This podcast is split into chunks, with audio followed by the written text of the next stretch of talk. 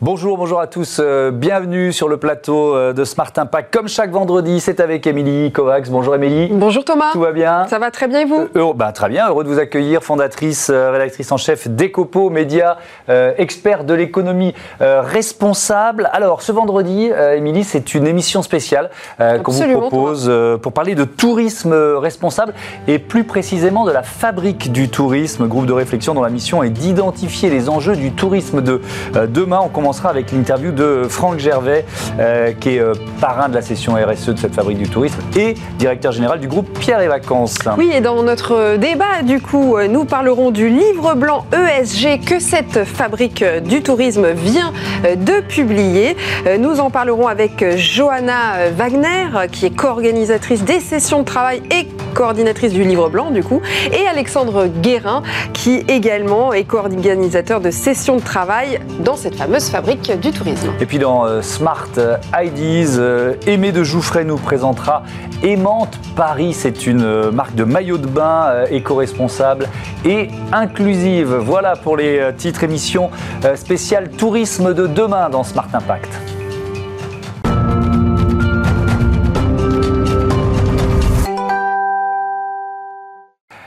Et on ouvre cette émission avec notre premier invité, euh, Franck Gervais, qui est donc le parrain de la session RSE euh, de la Fabrique du Tourisme et directeur général du groupe Pierre et Vacances euh, Center Park. Il est avec nous en visioconférence. Bonjour Franck Gervais. Est-ce que vous nous entendez bien pour commencer? Un petit test bah, je vais tester. Moi, je vous entends très bien. Est-ce que vous m'entendez bien? Parfaitement bien. Bonjour Thomas. On est Bonjour Franck. alors, est-ce que vous pouvez nous présenter déjà cette, cette initiative, la Fabrique du Tourisme C'est quoi? Alors, c'est les mots ont leur sens, hein, la fabrique du tourisme. Donc on veut vraiment produire quelque chose d'utile. Donc qu'est-ce que c'est au départ? C'est une réflexion commune. Donc il faut rendre hommage aux, trois créateurs de, cette fabrique. Donc c'est euh, le cabinet MKG avec Vangelis, Panayotis, c'est euh, la BPI avec Pedro Novo, et puis c'est le, le, groupe Extend AM avec Bertrand Pulès. Et ils sont nés d'une idée qui est de se dire, euh, on, veut, on veut que ce tourisme propose quelque chose. C'est un secteur fabuleux, on y passe des moments top, de plaisir, dans des destinations magnifiques, mais on sait aussi qu'il y a un enjeu énorme autour du, du respect de l'environnement, d'un tourisme beaucoup plus durable. Et donc n'ayant pas une approche de produire un énième livre qui va caler une armoire, ou bien d'être censeur, donneur d'ordre, mais ayant une approche vraiment beaucoup plus pragmatique où tous ensemble, on se met autour de cette cause et on partage les meilleures pratiques pour produire à la fin un guide qui est un vrai guide opérationnel où on donne de façon très très pratique les bons les bons tips, les bonnes euh, les bonnes recommandations à tous les acteurs du secteur. Et donc on a on a des, euh, des chefs d'entreprise, on a des grands groupes, on a des euh, propriétaires de murs, on a des banques, on a des chercheurs, des économistes, on a aussi des écologues, et puis on a aussi des étudiants. Donc c'est une approche très ouverte, pratique, qui a un seul but, faire progresser le sujet collectivement. Et alors, quelles sont les raisons de votre parrainage de cette première session de travail de cette fabrique du tourisme? Alors, personnellement, moi, je suis très impliqué sur, sur ce sujet-là. Euh, quand j'ai accepté d'être parrain, être parrain, c'est être porte-voix, donc c'est faire de la pédagogie là-dessus, avec, euh, je pense, avec deux qualités, humilité et conviction. Donc, en tout cas, c'est la, la, raison pour laquelle moi j'ai accepté de, de, faire ce, de prendre ce rôle de parrain. Euh, et peut-être que moi j'ai été euh, dans le passé directeur général de voyagesncf.com d'accord en Europe, de Thalys, là maintenant de Pierre et Vacances Center Park. Donc j'ai probablement peut-être un spectre assez large. Euh, et puis cette, euh, cette approche qui, euh, qui est une approche où on a envie de faire progresser le collectif et donc c'est le porte-voix d'une cause et c'est pas à titre individuel et je pense que c'est le but de ce, de ce parrainage sur un sujet qui est le sujet aujourd'hui je pense le plus important pour le tourisme, pour l'avenir du tourisme. Dans un contexte, euh, on le rappelle, quand même particulier où euh, le monde justement du tourisme est à l'arrêt, Franck.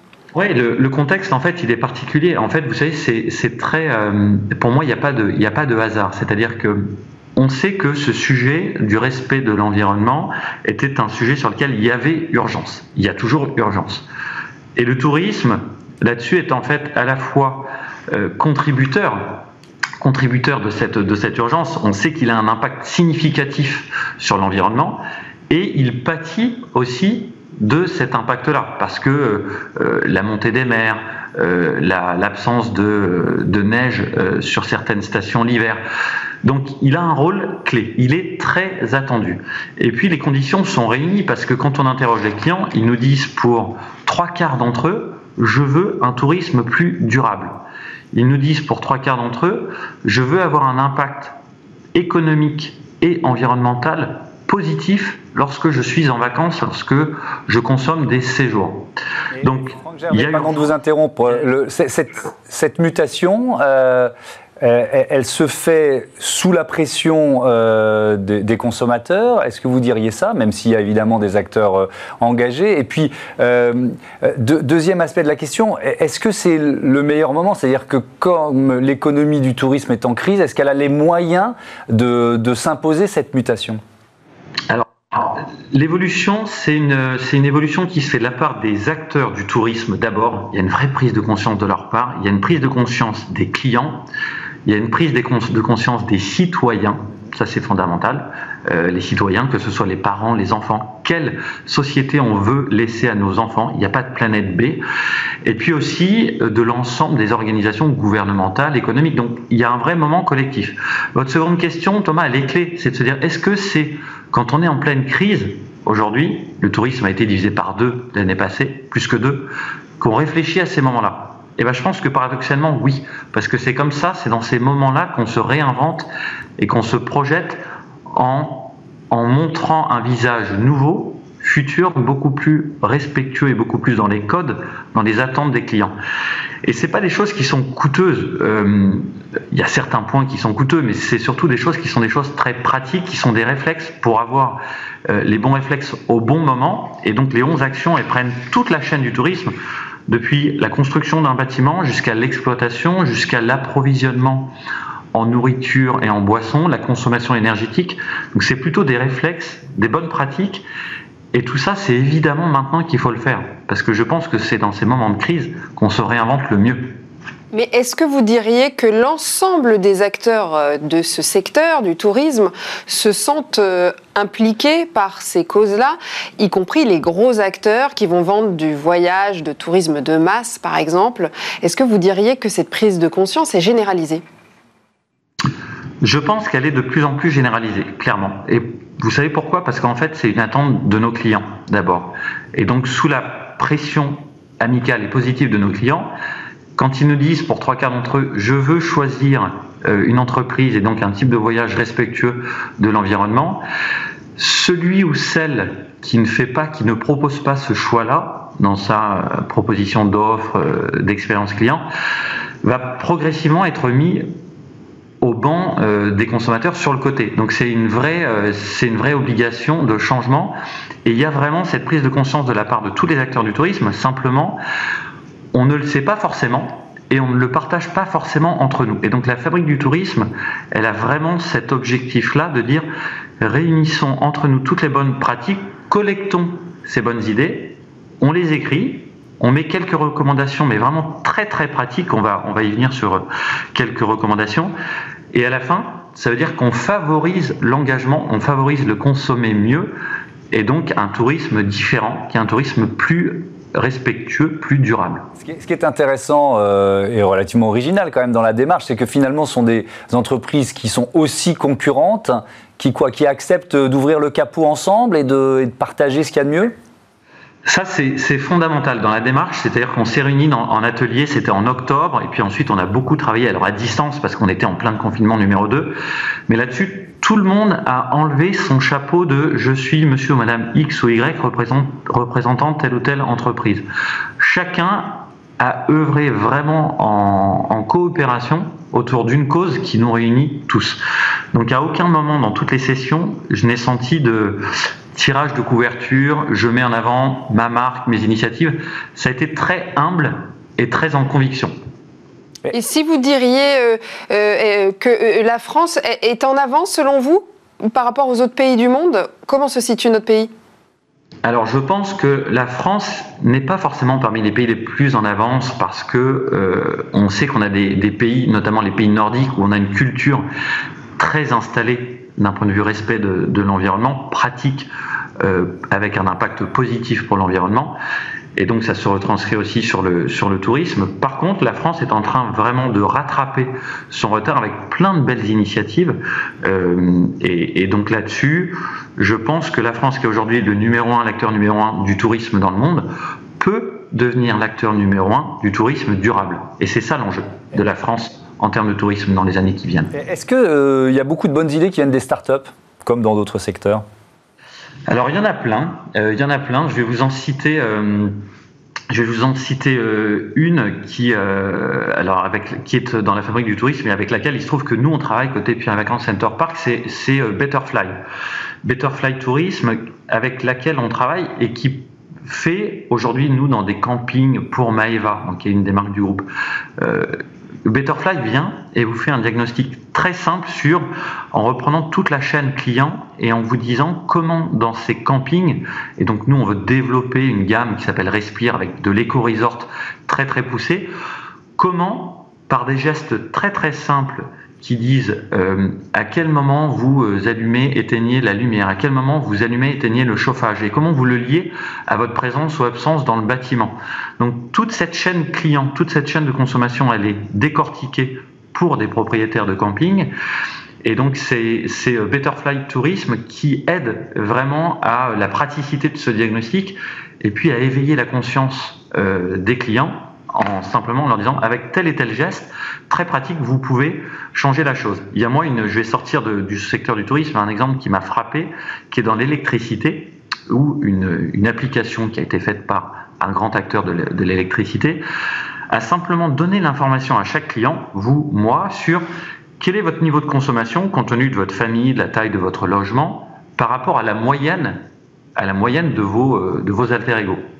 Et simplement par cette affichage-là, de dire cette information, de dire où vous vous situez, mieux ou moins bien, on a vu que la consommation en moyenne a baissé de 20%.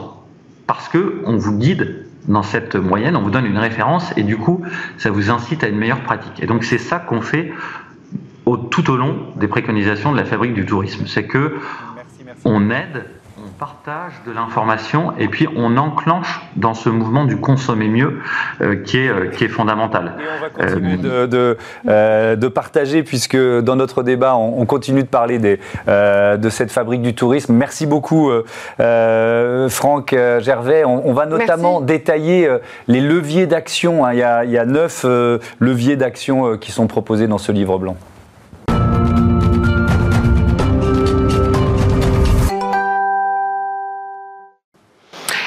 Nous accueillons tout de suite deux co-organisateurs de sessions de travail au sein de la fabrique du tourisme. Il s'agit d'Alexandre Guérin et de Johanna Wagner. Bonjour à vous deux, merci de nous rejoindre. Bonjour.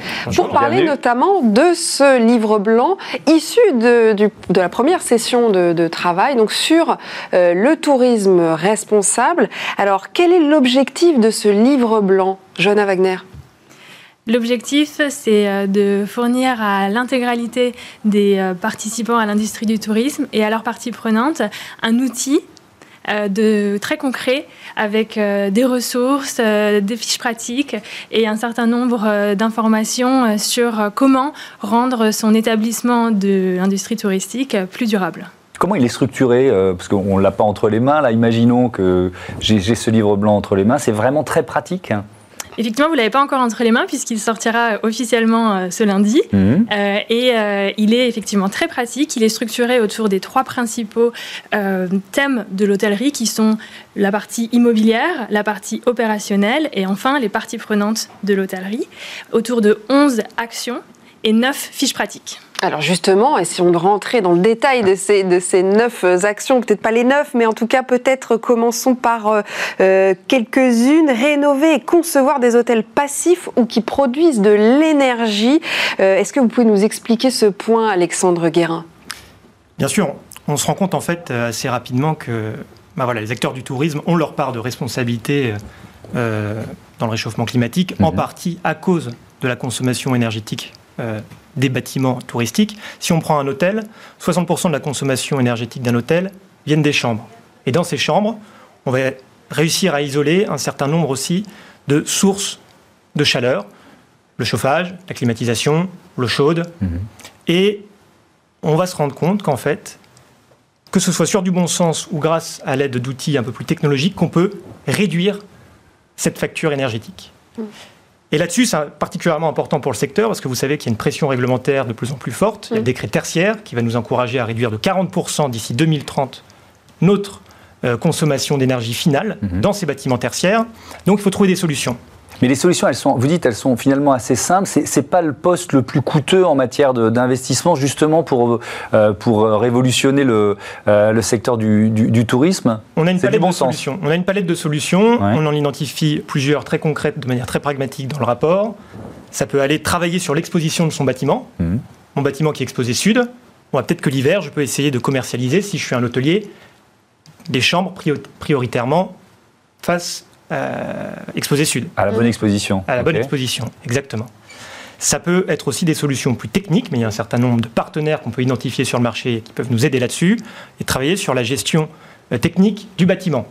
Réguler la température de sa chambre, si elle est occupée ou pas occupée, mhm. si je suis en été ou si je suis pas en hiver, et donc ajouter une petite dimension d'intelligence artificielle là-dessus, et on se rend compte qu'on peut facilement baisser un petit peu le degré de sa chambre sans que cela gêne le client. Mhm et qu'en plus, en fonction de l'occupation de son bâtiment, on peut rajouter une dimension d'intelligence euh, à, cette démarche. Pour aller jusque même de la production hein, d'énergie, hein, c'est ça. Donc euh, là, après, c'est quoi? C'est de la mise de panneaux solaires En effet, on peut se permettre, on a le droit d'être très ambitieux dans le mmh. tourisme durable et on peut voir vraiment les choses en grand.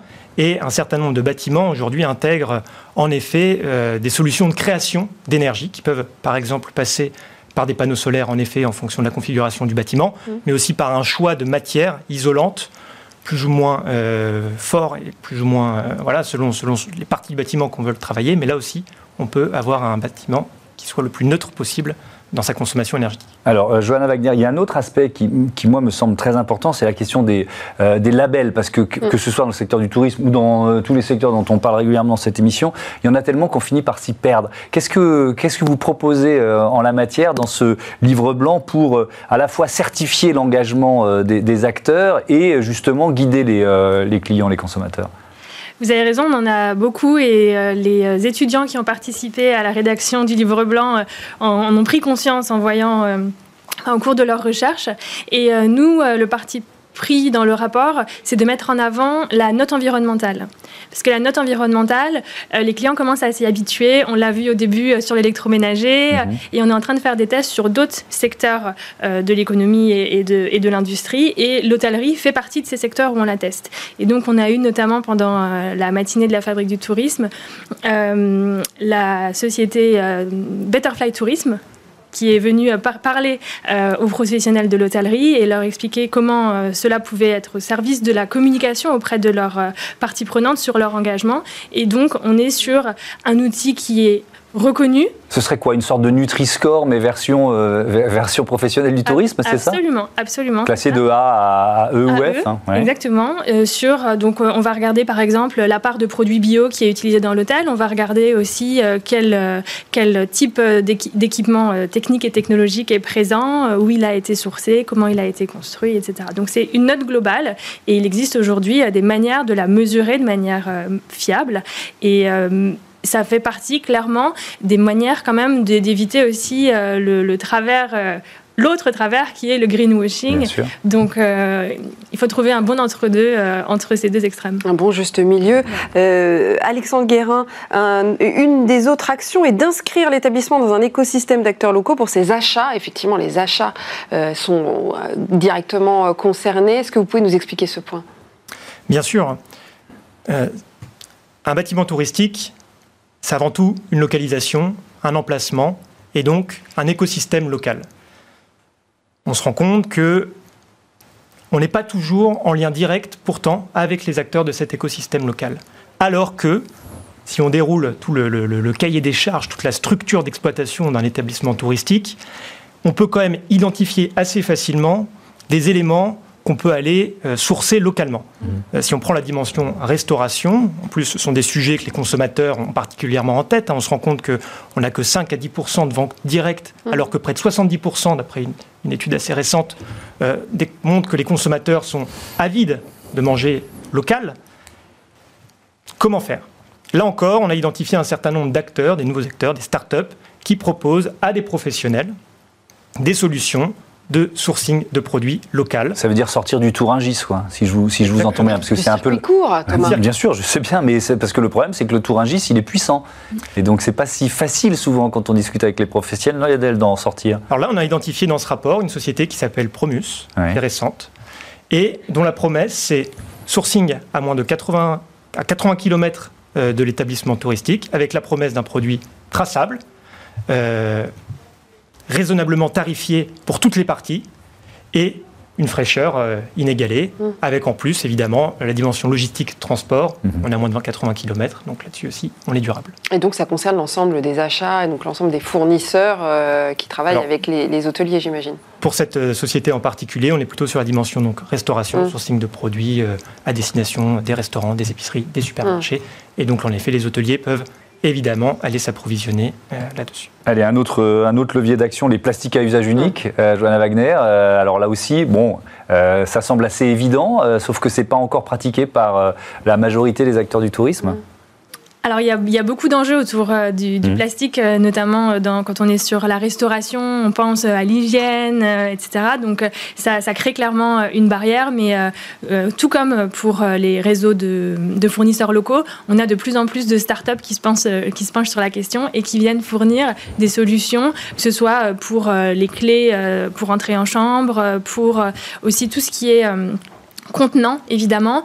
On peut aussi changer ses pratiques et, passer à de la consigne. Lorsque l'on fait de la vente à emporter, par exemple, on peut consigner ses emballages plutôt que d'utiliser des emballages euh, euh, en plastique. Donc, il y a vraiment des solutions et on en liste d'autres encore c'est aussi la force du livre blanc, avec des, liens euh, directs vers le site de certaines de ces startups et de certains de ces fournisseurs qui ont fait un vrai travail de R&D pour répondre aux enjeux spécifiques de notre secteur. Alors, euh, quel est euh, le programme pour cette année 2021 euh, pour la fabrique du tourisme Alexandre Guérin. Le tourisme durable, c'était la première édition. Mmh. C'était un sujet qui nous semblait particulièrement urgent et sur lequel on a voulu mobiliser l'ensemble des acteurs du tourisme pour parler aux acteurs du tourisme et proposer de manière pragmatique des solutions. Ce format, qui est un format donc collaboratif, intergénérationnel aussi parce qu'on y a associé des étudiants qui se destinent à ce métier du tourisme euh, et donc c'était intéressant d'avoir le regard sans filtre neuf sur la question. Mais ce format, il a bien marché. Il a bien marché. On a un kit, on a une boîte à outils euh, dans lequel on peut aller piocher un certain nombre de solutions concrètes dès aujourd'hui pour ces établissements. Et on va vouloir le décliner sur tous les autres sujets pour préparer le tourisme demain. Parce que on a bien conscience qu'on est dans un secteur qui n'a pas attendu mars 2020 pour entamer sa transformation. Par contre, ces dernières semaines, ces derniers mois, on sent une vraie accélération sur un certain nombre de thématiques. Euh, nouveaux usages liés euh, à l'hôtellerie, le coworking, le co-living.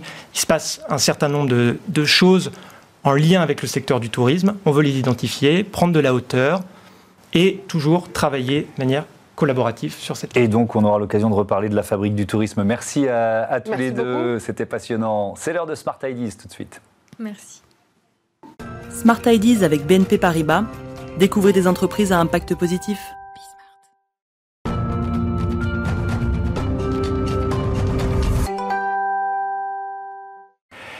Start-up euh, en pleine lumière avec euh, Smart Ideas. La bonne idée du jour euh, est signée Aimée de Jouffret, cofondatrice d'Aimante Paris. Bonjour, bienvenue. Bonjour. Vous avez créé une marque de, de maillots. Qu'est-ce qu'elle a de particulier? Dites-nous avec quelle idée vous l'avez créée cette marque? Alors Aimante Paris, c'est une marque de maillots de bain éco-responsable et inclusive. Vous les avez, vous en avez un avec vous? Oui. Voilà. Ok. Alors a priori, on se dit qu'il n'y a rien de spécial, sauf que non, alors c'est un maillot de bain éco-responsable pour trois raisons. Alors, il n'y a pas de définition euh, universelle de l'éco-responsabilité, c'est plus un ensemble de critères. Mhm. Donc, euh, éco-responsable aujourd'hui parce que nos matières sont en polyamide recyclé. Ça veut dire qu'ils sont tous issus de filets de pêche et de bouteilles plastiques abandonnées dans les océans. Mhm.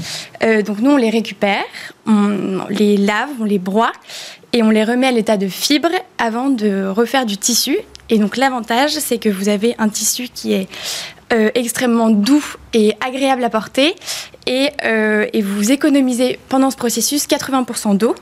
Donc ça, c'est le premier critère qui est ultra important. Quels sont les euh, autres? La suite, c'est qu'on fait que des précommandes, donc on ne surproduit rien. Mhm. On fait vraiment en fonction de la demande. Euh, et le troisième, c'est que vous avez un produit 100% made in Europe, parce que tous nos tissus sont italiens. Mhm. Notre fabrication est 100% portugaise. Et nos, et nos enfin, packaging pardon, sont en carton recyclé, recyclé, recyclable pardon, Mhm. et fait en France. Et vous êtes également une marque inclusive, racontez-nous. Alors, inclusif parce que dès notre première collection, nous avons souhaité faire du 34 ou 44 dans l'idée d'augmenter notre panel de taille au fur et à mesure des collections. Voilà. Et donc, vous avez créé une capsule avec l'association euh, AIDA, c'est ça? De quoi s'agit-il? Alors, en fait, on essaye à chaque collection de s'associer avec une association. Mhm. Donc, la première, on l'a lancée au moment euh, de la crise du Covid. Alors, du coup, on a décidé que pour chaque maillot vendu, on donnerait 1 euro euh, à, à la- l'association des hôpitaux de Paris. Euh, et, la, et en, mar- en septembre dernier, pardon, Mhm. nous avons lancé des t-shirts avec l'association AIDA. Euh, qui, Alors, euh, c'est quoi l'association AIDA alors, c'est une association qui euh, essaye de casser l'isol- l'isolement pardon, des jeunes dans les hôpitaux. Donc, en les accompagnant, en faisant des activités avec eux, euh, en étant présents, mais c'est que des jeunes pour, euh, pour que justement les, les jeunes malades soient accompagnés par des gens de leur âge. euh, voilà. Et donc vous avez vendu en un an euh, 500 maillots de bain, c'est ça? Oui, toujours en précommande. En précommande, donc sur votre site, j'imagine? Oui. Et euh, dites-moi, moi j'ai une question concernant la récupération des déchets pour euh, construire, pour euh, ensuite récupérer la matière première finalement de vos maillots de bain. Comment vous les récupérez Par quels moyens et où vous les récupérez? Alors nous, on achète le tissu, c'est une, usine en Italie qui s'occupe de tout ce processus. Mais nous, on a choisi cette usine et on souhaite vraiment travailler seulement avec eux pour, euh, pour vraiment être sûr à 100% de, de tout ce processus de fabrication. C'est l'usine en fait qui se charge de récupérer les déchets. euh, D'accord. Comment vous voyez la suite des projets pour cette année et pour, et pour l'avenir? Alors l'ambition des mondes, c'est vraiment de continuer à proposer tous les ans euh, des collections euh, qui soient toujours belles, bien coupées, euh, dans des jolies matières et dans des jolies couleurs, euh, mais toujours en respectant et l'environnement et les gens qui la produisent. Et ben voilà, un beau, euh, un beau programme. Beau- beau Merci. programme, hein. euh, bon vent à, en- en à vacances, Aimante Thomas. Paris. Mais oui, avec le, le sujet tourisme responsable et Nous, bain, on est prêt, partis. on est prêt à, pa- à partir. Merci Émilie, à la, à la semaine Merci, prochaine. Thomas. Je vous donne rendez-vous euh, demain pour Smart Future, l'émission des entreprises qui euh, innovent. Bonne fin de journée à toutes et à tous Et sur merci à la technique aussi. la chaîne des audacieux. des audacieux, évidemment, on les embrasse comme d'habitude.